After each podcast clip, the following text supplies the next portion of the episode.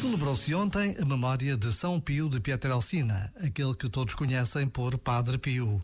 A vida deste frade capuchinho, passada num convento em Apulia, em Itália, totalmente dedicada aos mais pobres e necessitados, continua a ser um testemunho de fé que nos coloca perante a presença de Deus no mundo de uma forma muito real.